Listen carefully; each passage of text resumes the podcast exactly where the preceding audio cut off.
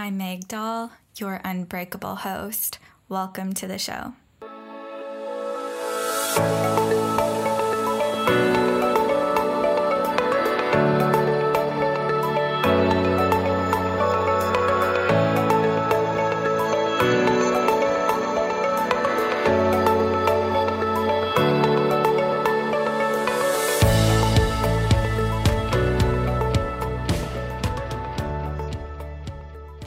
Hey, friends, and welcome back to a brand new episode of the Unbreakable You podcast.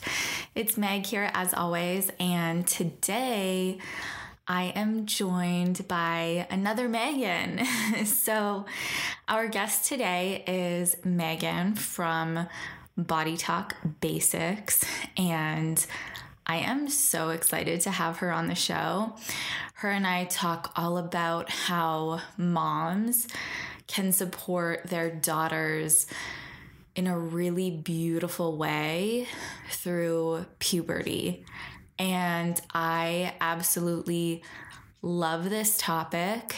And Megan actually has an entire course all about how moms can support their daughters through puberty.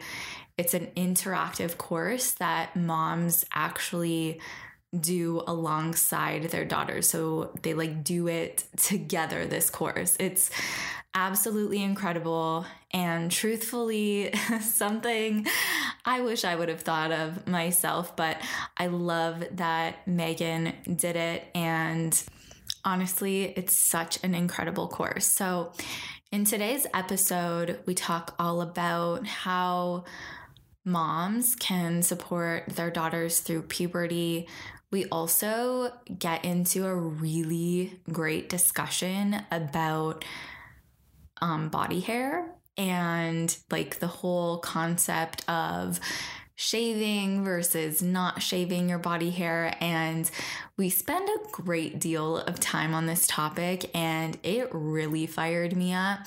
But I just wanted to throw that out there because if you saw the title to this podcast episode and you're like, uh, I'm not a mom, I probably don't need to listen to this episode. Honestly, I really don't want you to miss this episode because this is not just a podcast episode for only moms. I think everyone can really benefit from this episode. And fun fact, too, is that both Megan and I don't have children of our own. So please don't feel like you need to be a mom to be listening to this podcast episode and get you know, information from this episode. But something else that I just wanted to address before diving into the conversation with Megan is I do want to acknowledge that today is the first Wednesday of the month, which usually means that I go solo style on the podcast. Usually, every single first Wednesday of the month, I set aside and promise you a solo podcast episode.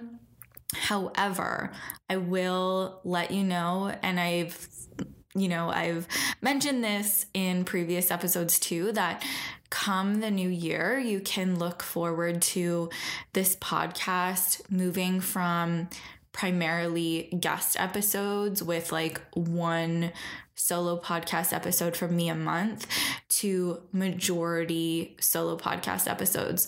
So, and also the last two episodes as well have been solo podcast style. So, I feel good about releasing today's guest episode, even though a lot of you were probably expecting a solo episode, but it's all good because this episode with Megan is gold and I love her so much. I make that so clear in this podcast episode. It's not just because she has the same name as me, but she's honestly doing incredible work in this world.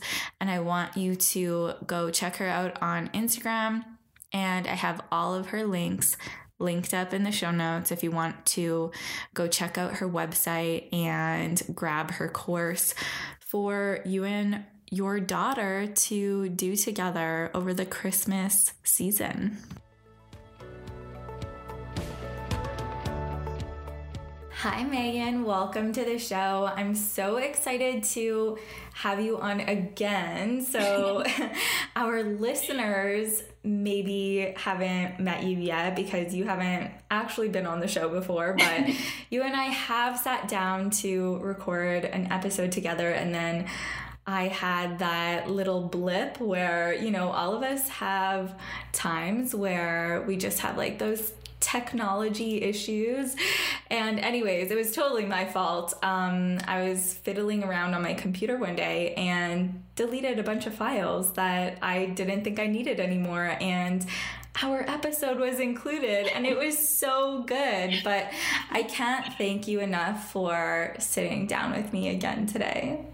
Of course, we just needed more time together. That's we did. I mean, I enjoy our time together so much, and I feel like the first time we recorded, I was just major fangirling over you. Like, which I still like, we need to do in this episode because that is how I feel about you. like, just even, I mean, I'm always like following you on Instagram and watching your stories and stuff, but I just like before we hopped on today, I just went on your Instagram account and was like scrolling through just like your feed and all of your most recent posts and stuff. And I'm like, this girl is just doing it all. Like you're just like there's so many recipes, but then you're also talking about cycle health and period stuff and you know, you're all about helping the moms with their teens and it's just so incredible and I love what you do.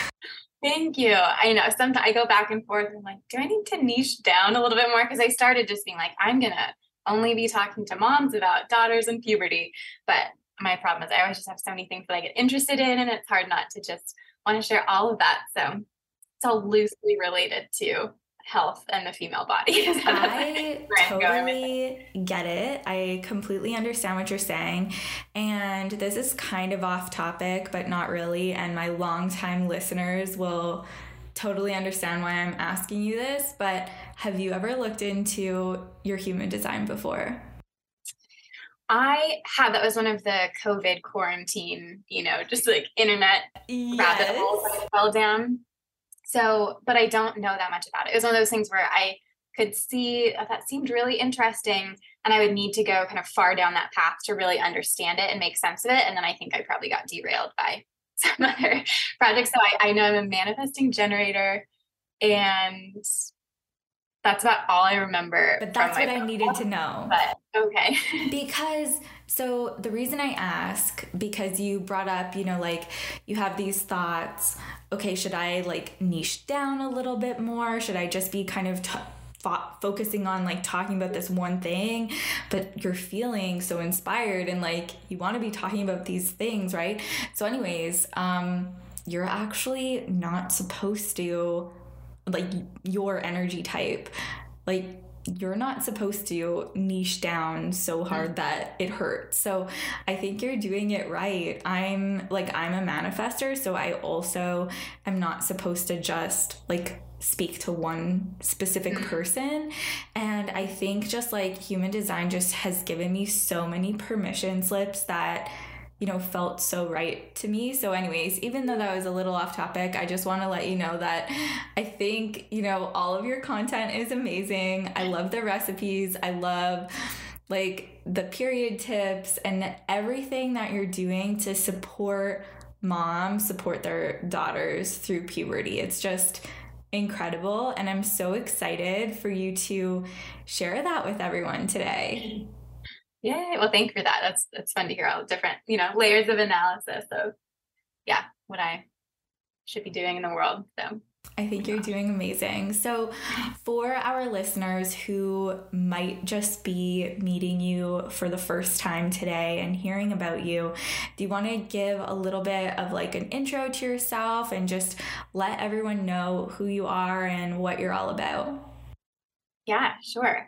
Um, so my name is Megan, and on Instagram, I'm over at Body Talk Basics, which is the business I created last year, really surrounding this online course for moms and daughters, all about puberty and body development and also really just about bonding.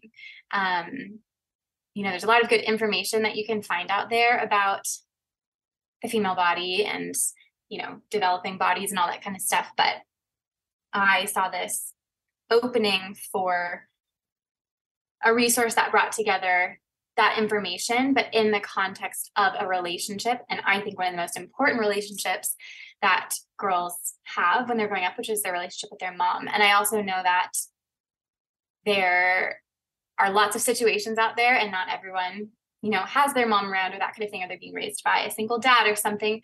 But, and so I, I went around back and forth like, should I do this just for anybody with a parent or with a mentor, or just for them to, you know, take this course by themselves? But I am hoping that other people step up and come up with lots of different resources for different dynamics. But I just came back to, I really want to give moms a very clear role in this discussion if they are really just needing support with the information. So I, yeah, educate both mom and daughter in an online course that is self paced. And so I have moms start it with eight year old daughters and just do the first few parts. I have moms start it with their 13 or 14 year old daughter.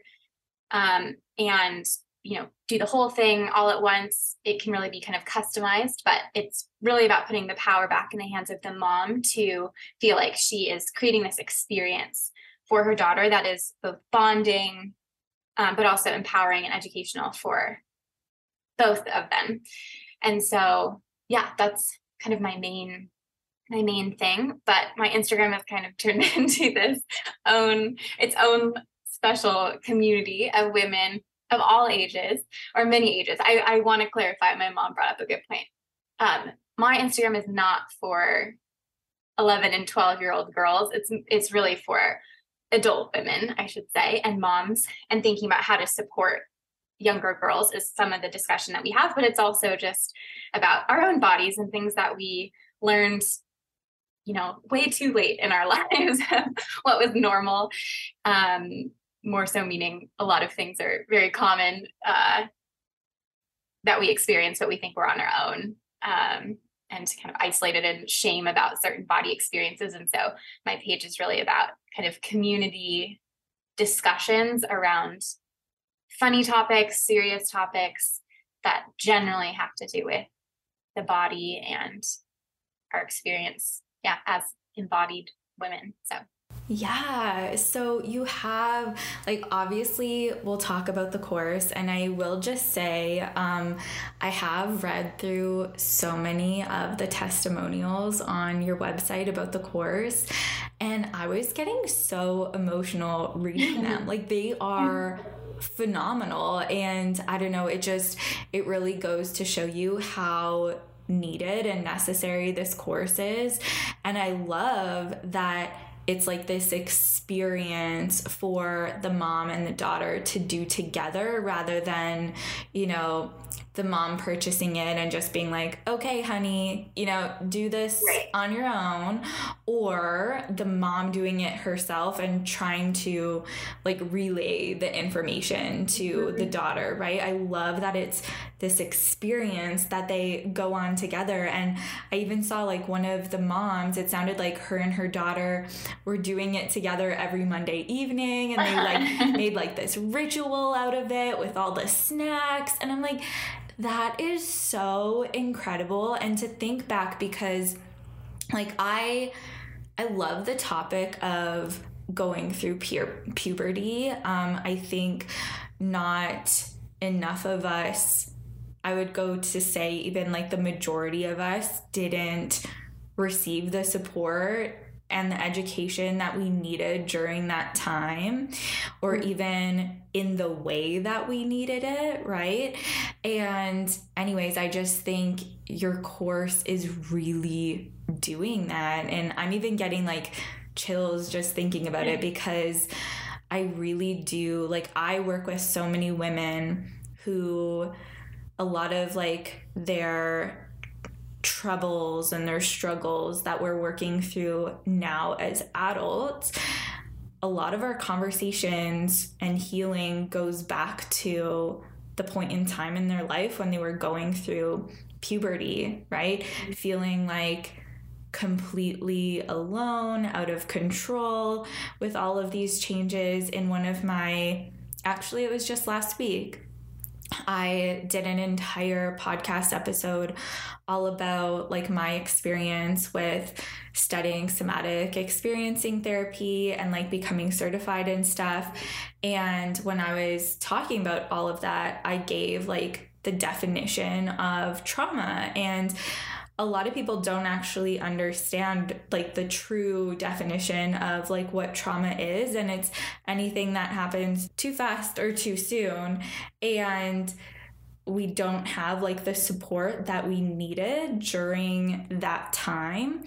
And so anyways i think that you know just knowing that like having that understanding of trauma and knowing that like I think a lot of us do go like it's a it's ex, it's an experience that we go through that does feel really quick. And we don't mm-hmm. have we don't always have that support that we need to while going through that. So i just think your course just is so so needed and is helping so many women and daughters out there. Yeah yeah, I hope so. It's it's really an honor. Like every time I get a testimonial, it is just so uh, overwhelming. I just feel so overwhelmed with with gratitude of, of playing a role in both mom and daughter's life, you know. And it's really, I kind of feel like I play a big sister role, or at least that's kind of what I hope for, you know, where that. I'm, yeah, I'm not a mom yet myself, so I'm not speaking from that place. Um, but I have you know gone through puberty and i've you know learned about the female body and so i kind of play that uh yeah that nice middle ground uh place i hope for both girls and moms where yeah i mean even just working with middle schoolers i think parents play such an important role and i think depending on the dynamic you know parents have different uh, amounts of room to kind of speak into their kids' lives and be heard. You know what I mean? And I just think there is something really powerful about kind of having a third person. Um, and my mom always said this, which I really liked, where she always, you know, prayed that I would have women in my life who were you know who would take an interest in me and kind of play a mentor role because she recognized that you know she would do her best as a mom but that often in many you know especially preteens and teens' lives as a parent, you kind of reach this point where they're interested in what their peers think and kind of other people outside of the family. And there is kind of a part, um, a role that brain development plays in that as well, where um, kind of non family um, individuals start playing a more important role in your life and what you're mirroring things off of. But anyway, so that's kind of my my hope too is it frees moms up a little bit to just talk and share their own stories and that kind of thing, but it takes a little bit of the kind of teaching dynamic out of it, which I think sometimes is just easier to hear from another person. From someone you know else. I mean? Yeah. Oh, totally. Like I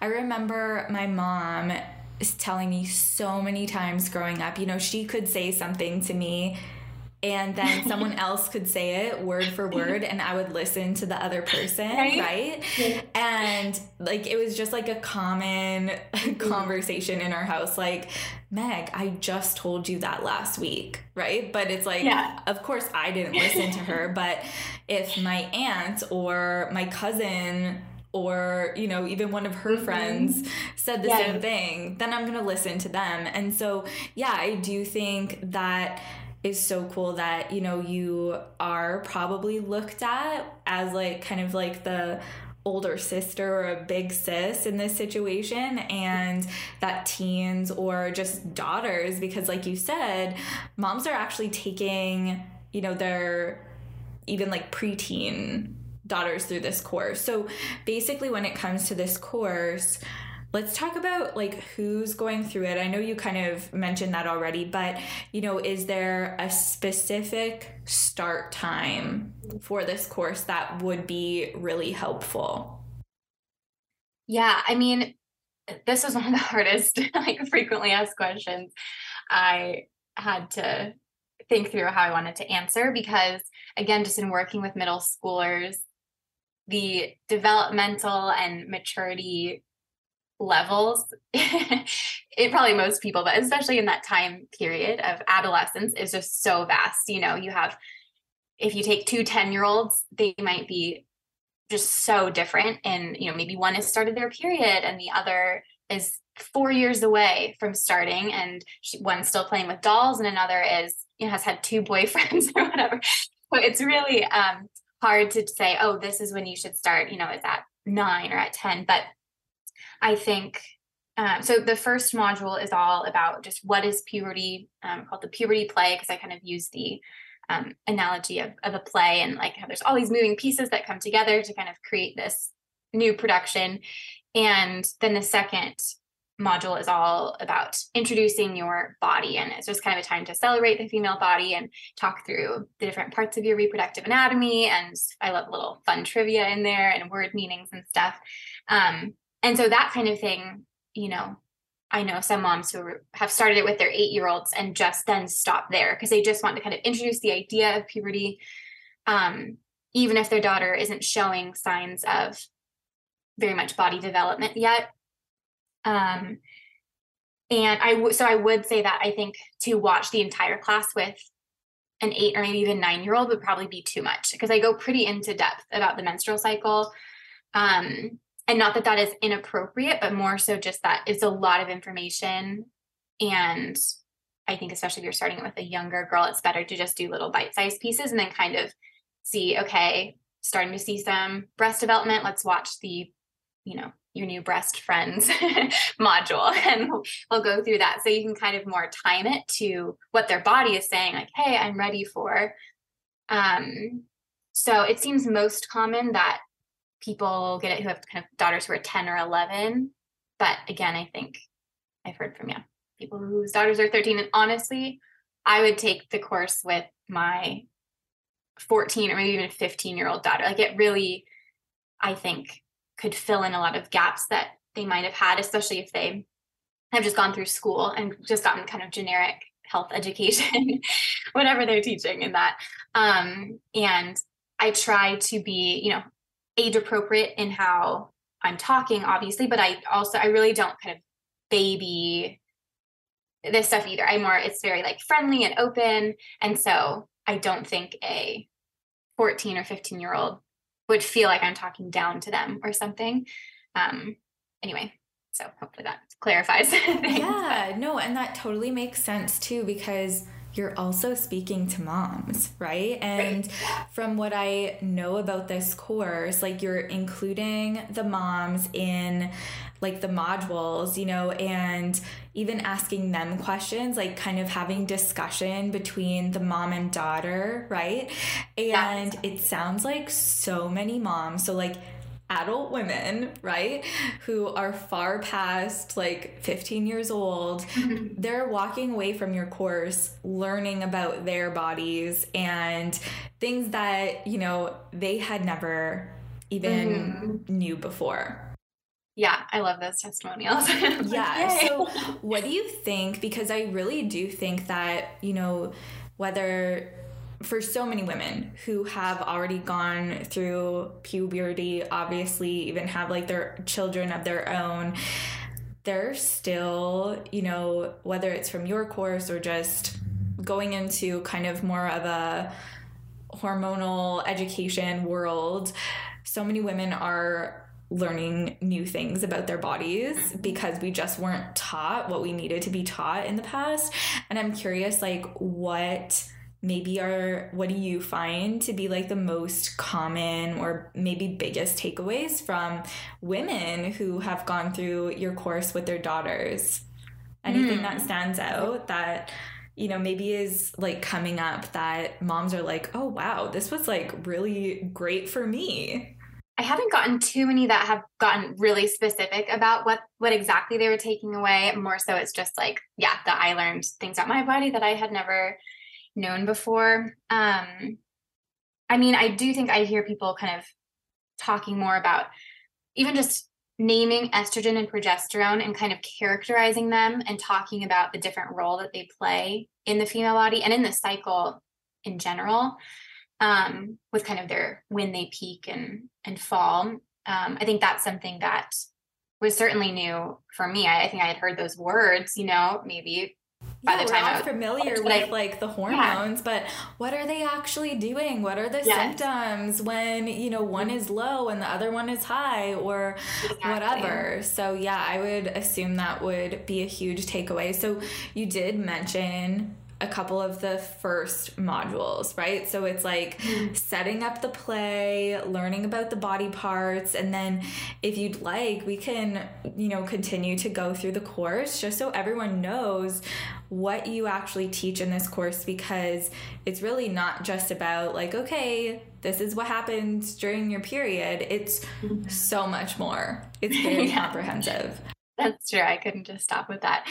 So, um, yes, after the the introducing your body module, then um, we have a module all about breasts and breast development, and um, I get to throw in fun little facts like you know breast size doesn't determine how much milk you produce you know for breastfeeding um, which are little facts that you know even that definitely played a role in even like my grandmother's life who was told, oh, you, you know, your breasts are too small, you won't be able to breastfeed. And so little things that I even just took from hearing my own family history or like my own um, experience of what was impactful for me to learn and getting to weave that into the class was really fun. Um, and then after, and so we talk about, you know, bras and how to how to navigate that as well. And you know even avoiding bras that are too tight and constricting and why we wouldn't want to do that from a health perspective. Um, then we go into body hair body odors how body odors be um, kind of created what goes into that and what you can do about it.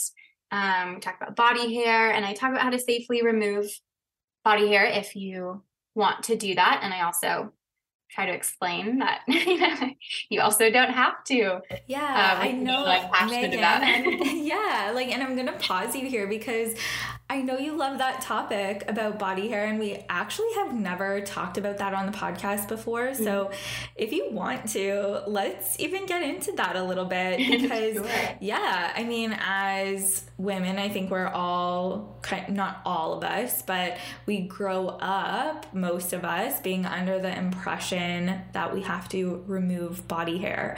So, mm-hmm. do you want to kind of share maybe your views on that and just kind of insights that you like to share with people.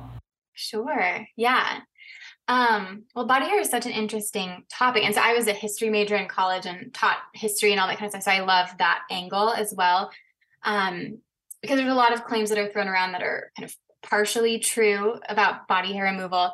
Um, because body hair removal is something that people have been doing for thousands and thousands of years. So it is not new. It's not only the creation of modern advertising that invented the removal of body hair.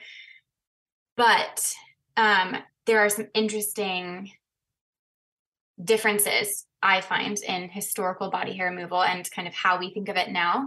Interestingly, in a lot of examples, historically, it was body hair removal for upper classes. It was a way that you showed your kind of elite status. In a number of cases, like in Egypt, it was all body hair, so like no eyebrows, you know, all that kind of stuff, because there was a religious kind of uh, significant or significance or stigma around body hair, especially in relation to religious duties. So like priests would have had no body hair at all. Um, and again like it was like men and women were engaging in this active body hair removal. And so what does seem to be um, more new although there's some example you know obviously you can find examples for a lot of things but what i find to be more new is this idea that you know body hair removal would be exclusively a female activity. And obviously we have things like you know men shaving their face or something like that but that to me still gets fit in this um, more kind of category of personal style you know and sure there might be some things like oh at a job you're you know if you have really no wild a really wild beard or something they might say oh to be professional you need to keep it trimmed or something. But that's just so different than being like oh you're disgusting if you don't have you know if you don't shave your beard or whatever it is. So i just find that the way that body hair removal is talked about for for men and women to be really fascinating. And so in the West, at least, body hair removal for women was something that was new. You have some examples of women doing things like plucking their um, hairline, like in Elizabethan England, it was really popular to have a really large forehead. And so there have always been, you know, things like that. And some women would remove the hair on their arms that would show out of their dresses. But you have this thing that starts in the kind of, you know, the 1800s going into the 1900s where clothing styles for women started getting a lot um, I can't think of the word, showing a lot more of women's bodies. And so then that kind of tied in with a historical invention of the safety razor, which um, King Gillette, his first name was King, uh, kind of is known for patenting this new safety razor, which made it a lot more easy and safe for men to shave their faces. But then they kind of realized, oh, we have this huge market of women that we could also market this to. And so they called it smoothing because shaving was for men. So women were, you know, implored to smooth their the surfaces of their body, anything that would be exposed. And so dresses continued to rise. And so um, then it became all about, you know, you have to shave your legs. First, though, it was armpits because you started getting dresses that um, had no sleeves anymore. And so then you just get this barrage of advertisements in women's magazines that are just full of it's so sad to me. It's really i mean they'll use language like you know would you be caught with you know unsightly masculine armpit hair? You know basically it's just it's really on the nose about how disgusting you are as a woman if you show any body hair. And so very very very quickly women in the west start removing their first armpit hair and then leg hair. And it's fascinating how quickly this ritual becomes just part of hygiene and part of grooming. Um, and I hate the hygiene element personally, because again, it's like we think that if men shower regularly and wear deodorant, that they're hygienic. But yet, for a woman, you're, you know, a disgusting creature if you have hair there anyway, and so my I had always kind of I always hated shaving, got all these ingrown hairs, and it just was so taxing to be like, oh, we should go to the beach, and then feel like I had to spend so long, you know, making sure I was grooming every hair and felt so self conscious about things, and then it'd be painful and all of that. And men could just, you know, throw on swim trunks and run out the door. Um, but I just was kind of like, well, it's you know, it's a choice for women and, and I totally support women doing whatever they want to do. But when it came down to it, I couldn't really let myself be out in public with any body hair showing. Um, and so when actually through making this course and realizing like, wow, it's at puberty really that girls are developing, you know, either body hair in places like the pubic area or the armpits for the first time, and often leg hair growing in darker and thicker that they're really getting this new onslaught of messaging about like you better get rid of that. And how weird it is that this hair that grows in as part of their sexual maturity as part of their womanhood gets seen as masculine and inappropriate. And so that to me started taking on this new level of kind of and women get really um,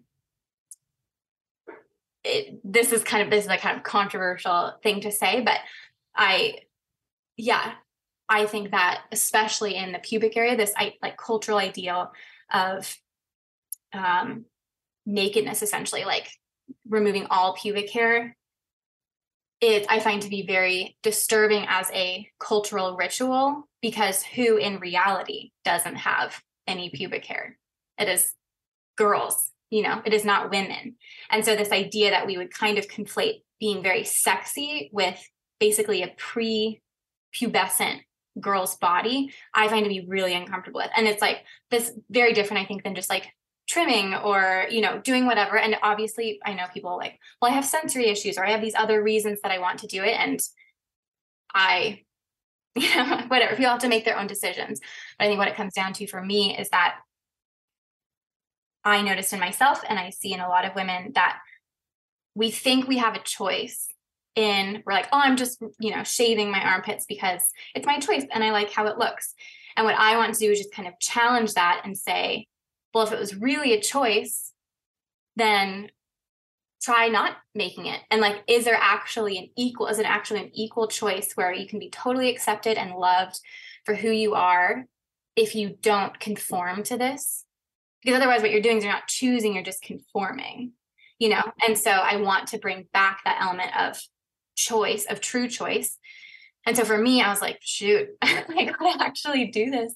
And so in the past year and a half, I've been growing out my body hair and going to the beach with very hairy legs and armpits. And it is really hard. It's been like shocking how much of a mental game it is to look down at my legs in a dress and be like, I look like a man. But then having to override that and go, no, this is what a woman looks like. And someone had messaged me a while back and said it so perfectly. They said the female body should determine what is feminine. And I think that is such a good way to say it because, sure, men have more body hair on average and grow body hair in places that women don't normally grow body hair. And I think preserving that is can be a good thing because there are also signs of hormonal imbalance when you are growing hair in a masculine pattern. You know what I mean? Like if a woman starts growing a beard, we should look at what is happening. And that's important to recognize those differences in hair pattern growth um, or hair growth patterns. But you know, you look at those little anatomical drawings for body hair and like where it shows up, and it's on the legs and dark on the shins, and like, you know, all that kind of stuff that I wish we had more room in society for. And so I realized if I'm going to tell girls, it's your choice, I need to really live that out and try to make the other choice and be totally fine in my body and just love how my body looks, how it naturally is. So anyway, that was long, like you probably knew it would be once you got me start started talking about it. But I just find it such an interesting topic that unlocks so many little pieces of who we think we are as women and who our culture says we should be, and really what we're teaching our young girls. And I am excited now to think about being a mom who, you know, gets to show her daughter like what an adult female body looks like.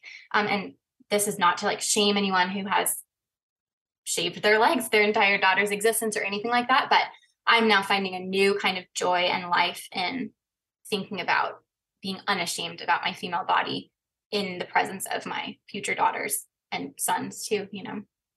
Oh my gosh, Megan, I'm so happy I asked this and I'm very grateful that, you know, you gave us kind of like the longer answer rather than just like a summary of how you feel about this because you're so right. Like there are so many different like pockets and areas that we could dive into like it just opened up so much for me and i'm like sitting here with my mouth open like i'm just nodding the whole time but yeah, isn't that so interesting how something that happens when we're going through puberty and, you know, entering like being a woman is seen as not only masculine, but disgusting and gross and something that we should really feel like a lot of shame around right? Like i i remember i have this very vivid memory of sitting in like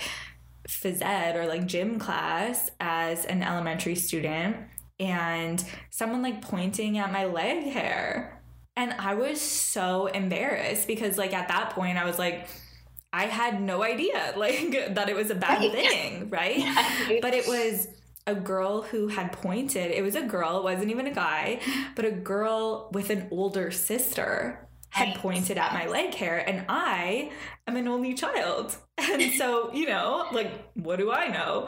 Uh-huh. And it was such, you know, for me to even like be sitting here right now and be able to recall that memory, but that just like I I am sure that or I'd be curious like if you have maybe like a similar memory where when you perhaps like learned for yourself that oh maybe this isn't okay when it actually is, you know. Right.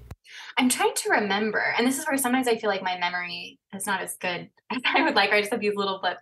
Um, sometimes I have stories that come to mind. I can't exactly put my finger on um, like leg or armpit hair. I do remember a lot of things were learned for me by seeing how, like, observing the comments that other kids made to other kids, you know, where you were like, oh, like that's not a cool style, or oh, that's we shouldn't be playing with dolls anymore because that kid just bullied that girl for having a doll and bringing it to show and tell or something. So I don't remember necessarily any comments directed at me. Maybe I'll think about it after. No, it's okay. But, um, I, I, just I do I'd remember. Ask. Yeah, yeah, I do remember toe hair and being at an eighth grade pool party. And you know, here I'm with my shaved legs. I think like I have checked off all the boxes for female grooming.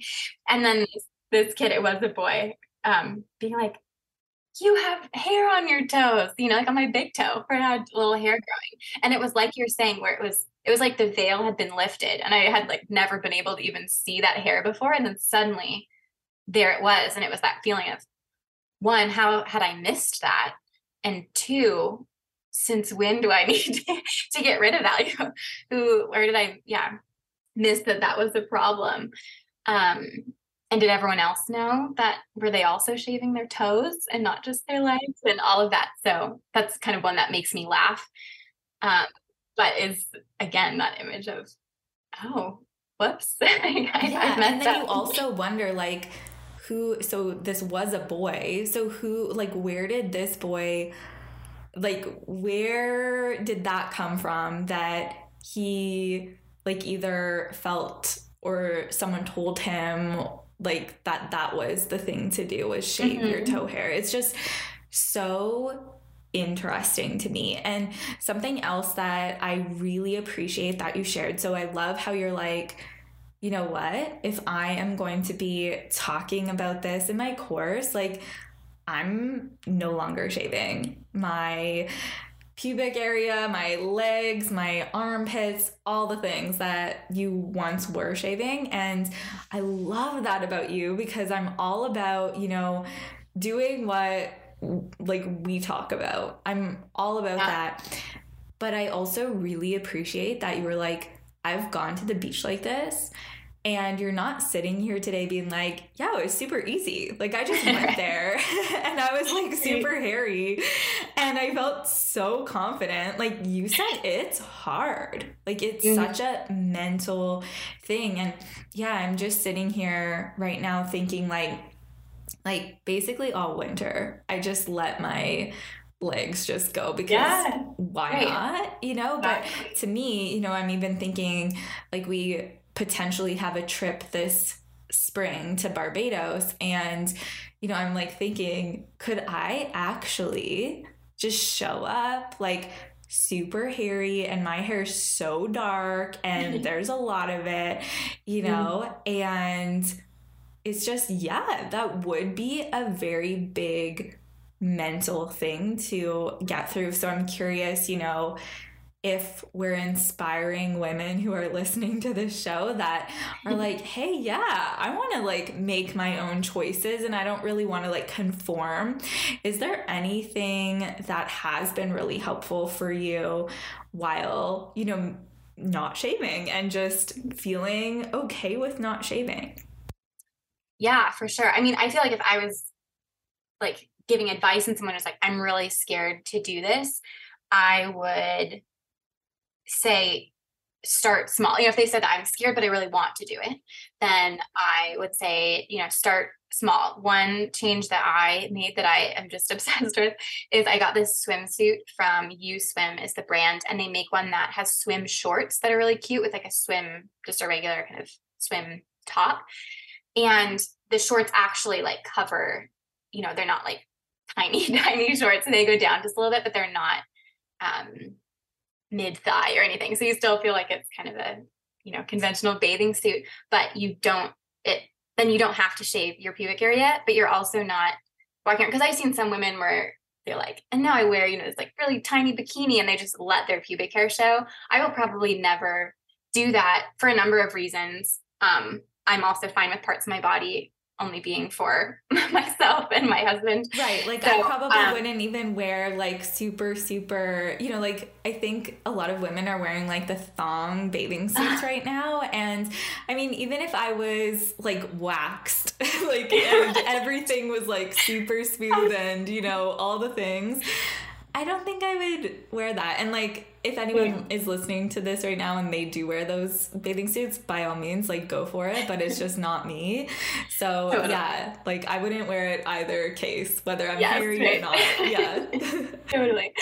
So I love the swim shorts because that right away just got a, got rid of this need for removing that um, body hair, which I find to be just like the most sensitive and the most riddled with problem, you know, razor burn and all that kind of stuff. And um, so that is a great thing to start. And, you know, maybe you still shave your legs and your armpits, but you start moving your swimwear or some of your, you know, undergarments or something into ones that you put on and just feel super confident in without having to remove any body hair first. And then honestly, what you can do, like, so I've actually done this for my armpits now. So for a year, they were like fully grown out. And at this point, I have them trimmed. It's like an inch long. So it's like not like at least a half an inch. So it's definitely still like armpit hair is fully visible. But I realized oh, I kind of like when it's just like a tiny bit shorter. And I almost like this idea of like, I'm kind of grooming, but I'm just grooming what should be there anyway kind of mm-hmm. idea. Like I'm not like, oh, the presence of this gets rid of my, you know, femininity or something. So I've just like trimmed my armpit hair like a little bit shorter, um, and then I actually did it with my legs just somewhat recently because I was curious what it would look like to still have because I have like quite a bit. I feel like I have as much leg hair as my husband does, and my sisters have like no leg hair at all. It was just like a little bit, um, and then mine is just like full on thick leg hair, and so and it's pretty long. So I also, you know, trimmed it just a tiny bit shorter, but it's still very visible. Um, but experimenting with little things like that, where like now that I have experienced it at its terminal length, are there kind of ways that I like to or groom it or whatever that are very fast. I'm also about that. Like I'm, you know, not wasting more of my life on, you know, that practice. Once you do the math of however many minutes, you know, a week that you spend on doing that kind of thing, it's a little bit shocking. Like, oh, there's so many other things I could do. Um, but just these quick little ways where, yeah, maybe you just start with armpits and you keep it pretty short, but you just start looking in the mirror and you see that's what my armpit hair looks like, or that's what my armpits look like with hair in it. Um, and this is the last little tip that was actually interesting for me is I spent some time looking in the mirror with no bra on so that I could see my armpit hair and my breasts and something about seeing the combination of the two and just telling myself like I am a woman. This is what a woman, an adult woman looks like was really helpful to where now I feel like my armpit hair feels kind of sexy. Like it feels like this, like, I don't know, like, yeah, this adult thing to have. And so, again, just that combination of like breasts and armpit hair for whatever reason that helps kind of override some of the, this is a masculine thing to have. So, I love this conversation so much. Oh my God, it's getting me like so fired up because the more I hear you talk about this and just think about my own personal experiences, it's it's honestly so heartbreaking how so many women think that this is like a disgusting thing about themselves if they mm-hmm. do have hair. You know, like even talking about like the bikini stuff, you know, and just how many times I have been in a swimsuit of whatever kind and if i have any type of like pubic hair kind of like growing around you know my upper legs it's like oh my gosh i can't believe i missed that yes, you know exactly. and it's like why like that mm-hmm. is so it's honestly heartbreaking even thinking about that mm-hmm. because it's not it's not yeah. gross yes so exactly even though, and like maybe you don't want to talk about this, but I know this will probably be, and like you can tell me if you don't want to answer this, but this might be something on some of our listeners' mind. And like, it's not like you're single, you're married. Mm-hmm. And I'm just curious, like, you know, to like, even though it doesn't matter what anyone else thinks, like, does your husband have any like comments, mm. thoughts, mm. anything uh, like that? Um, yeah, no, that's a great because I, I think that is the reality. Like we are in relationship, you know, with each other, my husband and I. And so yeah, it's it's a huge conversation that we've had a number of times. Um I kind of told him, I said, like, this is something that is really important to me that I'm going to be trying out. And he's used to me doing things like that. So he's like, okay, you know, he knows um, you, like he knows. Yeah, and again, like it was one of those things where in the winter too, like I would not shave my legs for the most part, and I would maybe just shave my ankles, you know, if I was wearing you know crop pants or something. So he was definitely used to leg hair and you know things like that. And I've never been one to, you know, get Brazilian waxes or anything. So it wasn't like it was from nothing till to everything. Um, so there was that, but also I think at first I really brought him into my mental process of anxiety around certain situations, you know, going to church and being like, oh, I really want to wear this dress, but this looks so masculine. I'm like afraid of what people are going to say. And I'm like, what do you think? Uh, I. And I brought him into that stress. And so he was kind of at a point where he was like, if this is something you've decided to do, I totally support you, but like, you just need to decide to do it kind of thing. Like, I don't, you know, it's not helpful for me. He's like, it's not my favorite look ever. I also don't hate it, you know, and I want you to do what you feel comfortable with. And so, anyway, that was something where I realized, like, okay, I just need to develop the mental fortitude of whatever. And so honestly, like there are still times where I will choose to wear a long dress and not one that shows my legs. And I'm fine with that at this point. I could really, you know, berate myself like, well, you should just be able to wear shorts to whatever, you know, and I'm fine in my process of realizing like, I'm not going to share that with everyone in the whole world yet, or certain things I'm like, oh, someone's grandparents are I don't know if I want to have that conversation or something. Um, so there's that too. But um, anyway, he did tell me like a few months ago, he's like, Your armpit hair is sexy. that felt really good. There we go. Yeah. like, yes. So anyway, it is possible for Yes, it is possible. I was actually just going to say that and then you said it. So yeah. Exactly. I love that. And I, I honestly think, um, and thank you for sharing that and just being like open to sharing that. But yeah, I I figured just because even like I work with a lot of women who you know, are on a health journey of restoring their hormones, getting their periods back. And a huge concern of theirs is like, well, what is my partner going to think about mm-hmm. me gaining all this weight if they, if that process does require them to gain weight, right? And you know, and I had to go through that myself and I wasn't single at the time. I was with my like now fiance and you know, I I remind a lot of them that, you know, I I gained a significant amount of weight to get my period back. And, you know, I felt every single one of those pounds come on my body for sure. And it was like significant for me. But Scott actually told me like he didn't even notice. And I'm like, how could you not like how how could you not notice this, you know? Uh-huh. And and so I think we like tend to make things bigger than you know they actually are, but also it's like I love how you shared with your husband like the mental stress that it was like bringing on to you and how like I love the like the honesty too. He was like, it's not my favorite look, but like, you know, like you just need to make this decision on right. your own. yeah.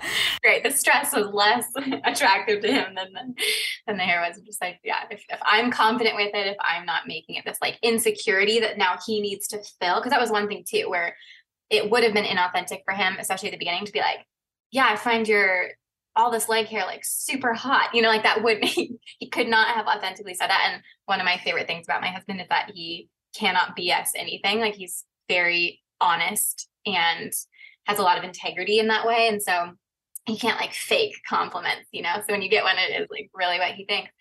Um and so i also needed to not need that from him in this particular journey of needing him to be affirming in that way. I just needed to be clear with him of this is something that I'm trying and I'm trying to be to see myself with confidence. And so yeah, I think it's also a great thing and similar with like the the weight journey too of articulating the positives too. Like what are you finding that is um bringing you joy into a place of health that you haven't experienced that maybe they don't realize or see the connection between because maybe they've never thought of certain experiences but being like oh now i have my period back or now i don't get these headaches these blood sugar crashes and these hormonal headaches or i'm warm and i'm not freezing all the time or i and can enjoy like that. food with you and not be restricting right. all the time right? That's yeah. huge. Yeah exactly. So for them to see like that this is all part of the same package that like now i don't have as much anxiety in this certain area that i'm coming to love who i am or whatever um i think can also be a good conversation. But it's interesting how many women have told me that it was their husband or their boyfriend or something who said, you know, like you don't have to shave. I actually like how you look with hair, that kind of thing, which I find to be really interesting. And I always like to highlight that because that is also possible. Sometimes they, you know, we think my partner is thinking this because we just assume. Yeah, we assume because yeah. like the media is telling us to look a certain way, right?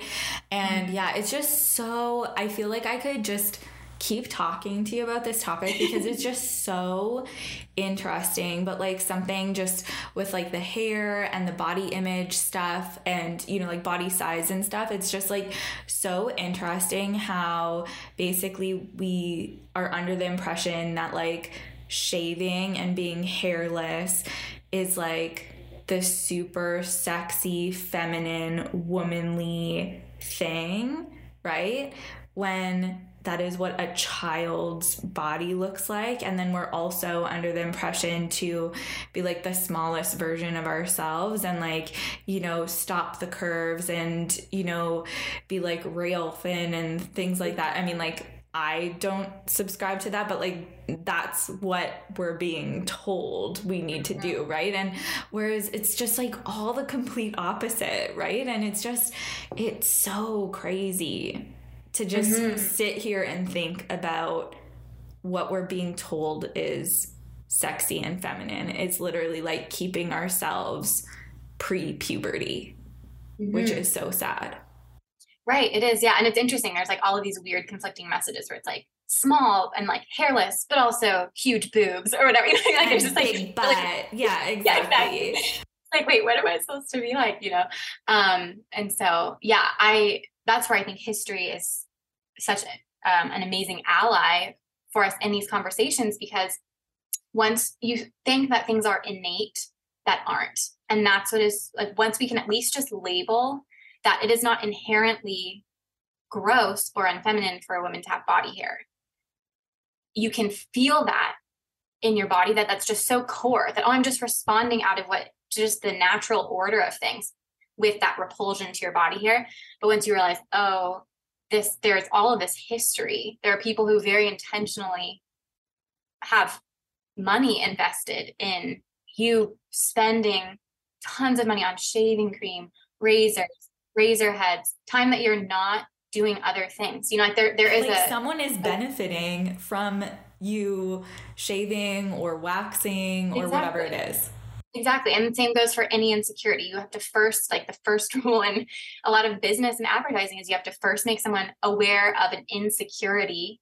And a lot of times you are teaching them the insecurity, you know, by saying, you know, no more awful frizzy hair. Try our new smooth. And you're, oh, frizz equals bad. Like that you've now learned that that is the bad thing because they have told you that's an insecurity and then are selling you the solution to it.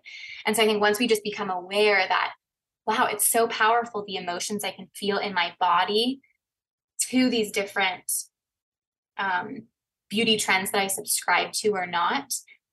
And that's just a societal level. Like that doesn't live in the, you know, like uh, innate sense of how things are. I'm feeling like my wording is getting all jumbled.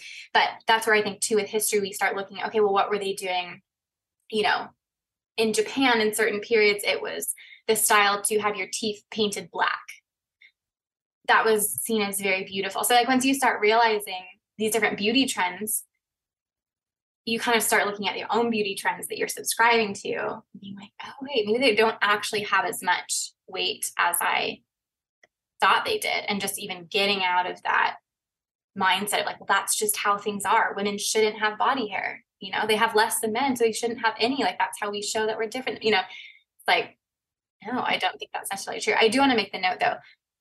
There are like certain religions where body hair removal, like currently, so like in Islam, from my understanding, men and women remove pubic hair, for example. And that to me is like a totally different discussion. Totally different. Um, so yeah. it's like if there is like a religious practice that has these different significances and whatever, whatever, um, I'm that's different. I'm talking about like what advertisers are telling you and what we are saying is hygienic that is not, you know, or what we're saying is unhygienic that's not unhygienic or um, beautiful that you know doesn't have to be the only definition of beauty and, and things like that. So I would like to make that mention that like what I'm talking about is just the societal, this is what a beautiful, sexy woman is.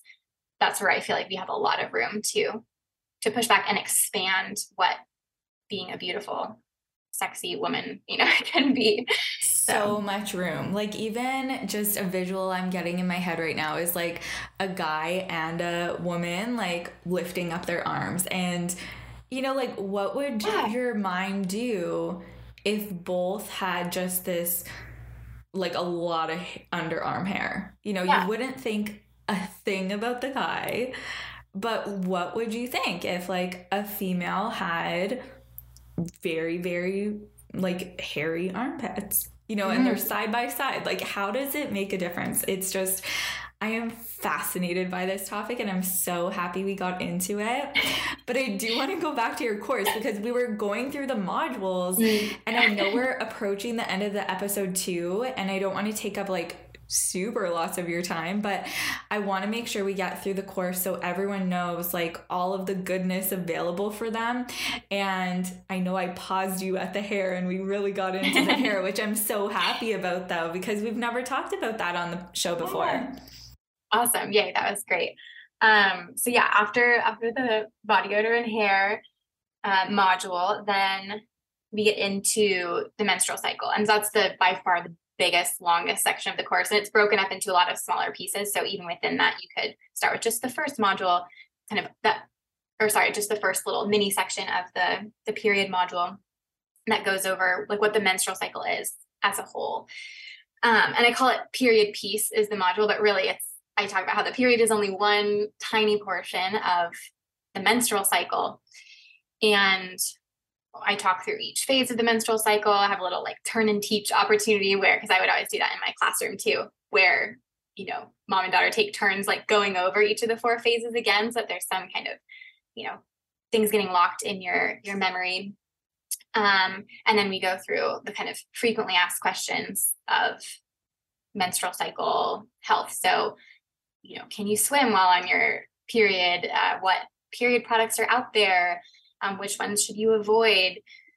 Um, i go over the basics of estrogen progesterone what they might feel like in your body um, while also you know always being like everyone's a little different and you can experience things differently.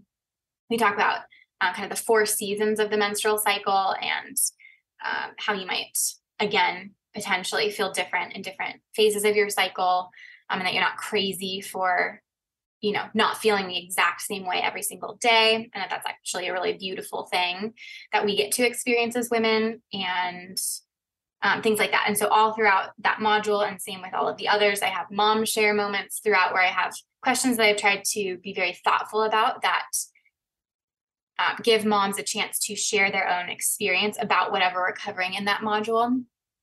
Um, so even for example i won't jump too far back into this, but like with the body hair section, the mom share question is um, what is your relationship to your body hair and how has that changed or not over your life? Because I think that's a powerful question to start thinking about. And if even if moms, you know, can just start talking about trends with their daughters and making them making it visible that these are just trends then I think that alone just does so much good, even if both parties shave and remove all their body hair, just being able to articulate it that it's not just how things are. So, you know, in the period section, it's about recalling their first period, how their parent or guardian responded to it, how that was helpful or not for them.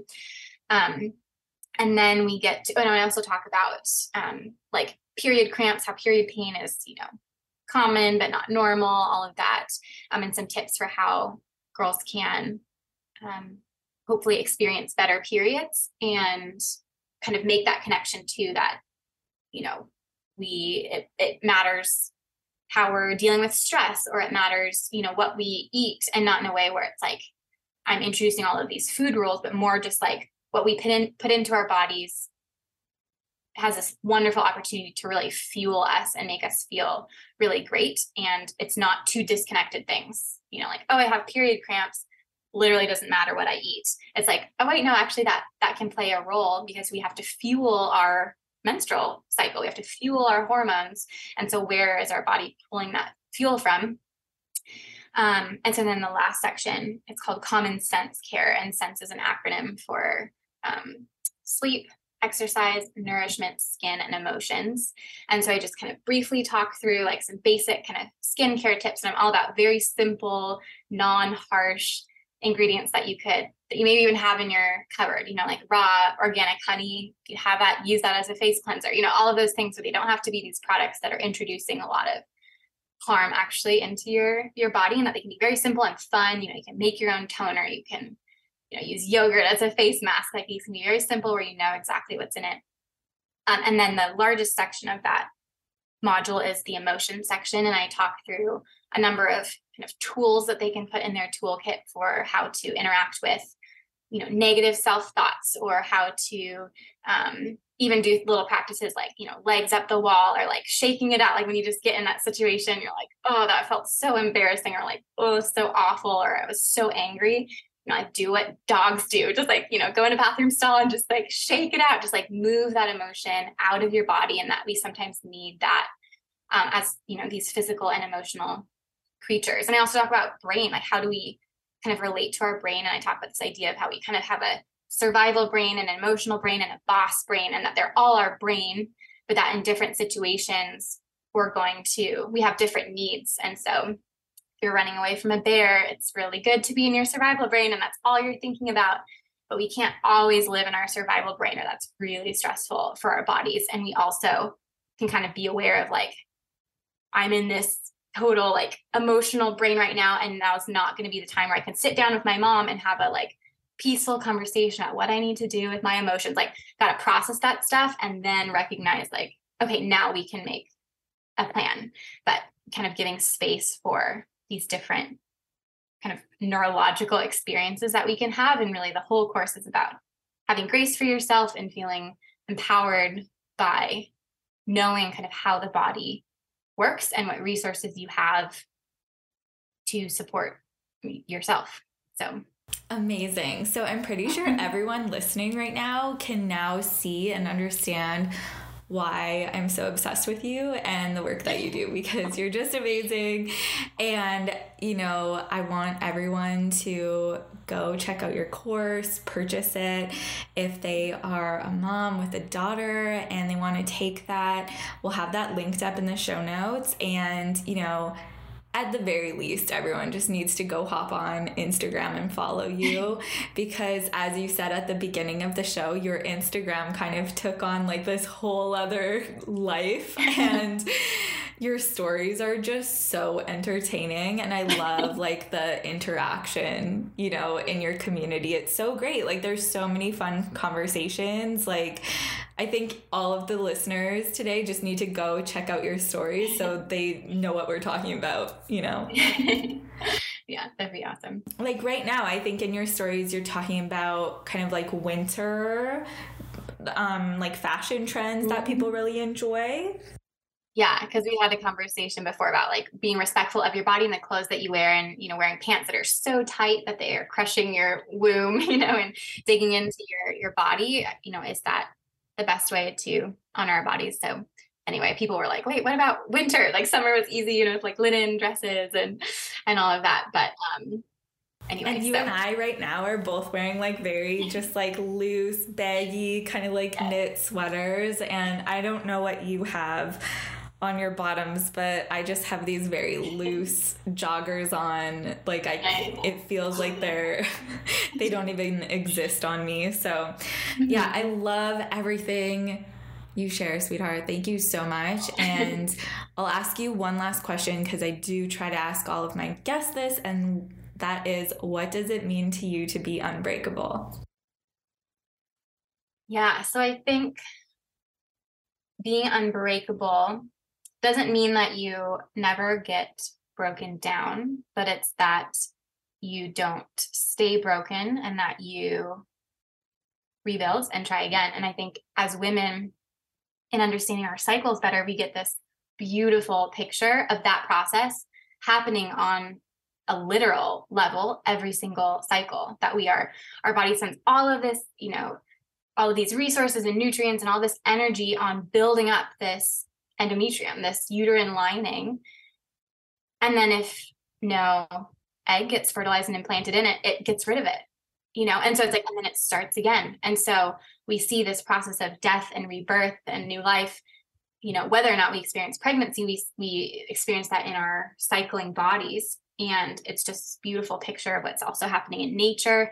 And so again it's i think just it becomes i think delusional actually to think that we will never break down or that we'll never get broken um, because that's not how anything around us works you know? And if it's good enough for nature to work in that way to have these cycles of breaking and rest and rebuilding and life and all of that then it should be good enough for me. And so I think, yeah, as women, we get this especially cool element of that truth being reflected in our bodies. And that's also why I'm such a fan of of learning about ourselves because there's all of these wonderful analogies that can also help just our mental life and our contemplation about the reality of the world and what is good and, and how things work. So amazing. I love that so much, Megan. Thank you for joining me again today and coming on the podcast. And I know everyone's going to love this. Thank you. Of course. Thanks. Always so fun to chat with you thank you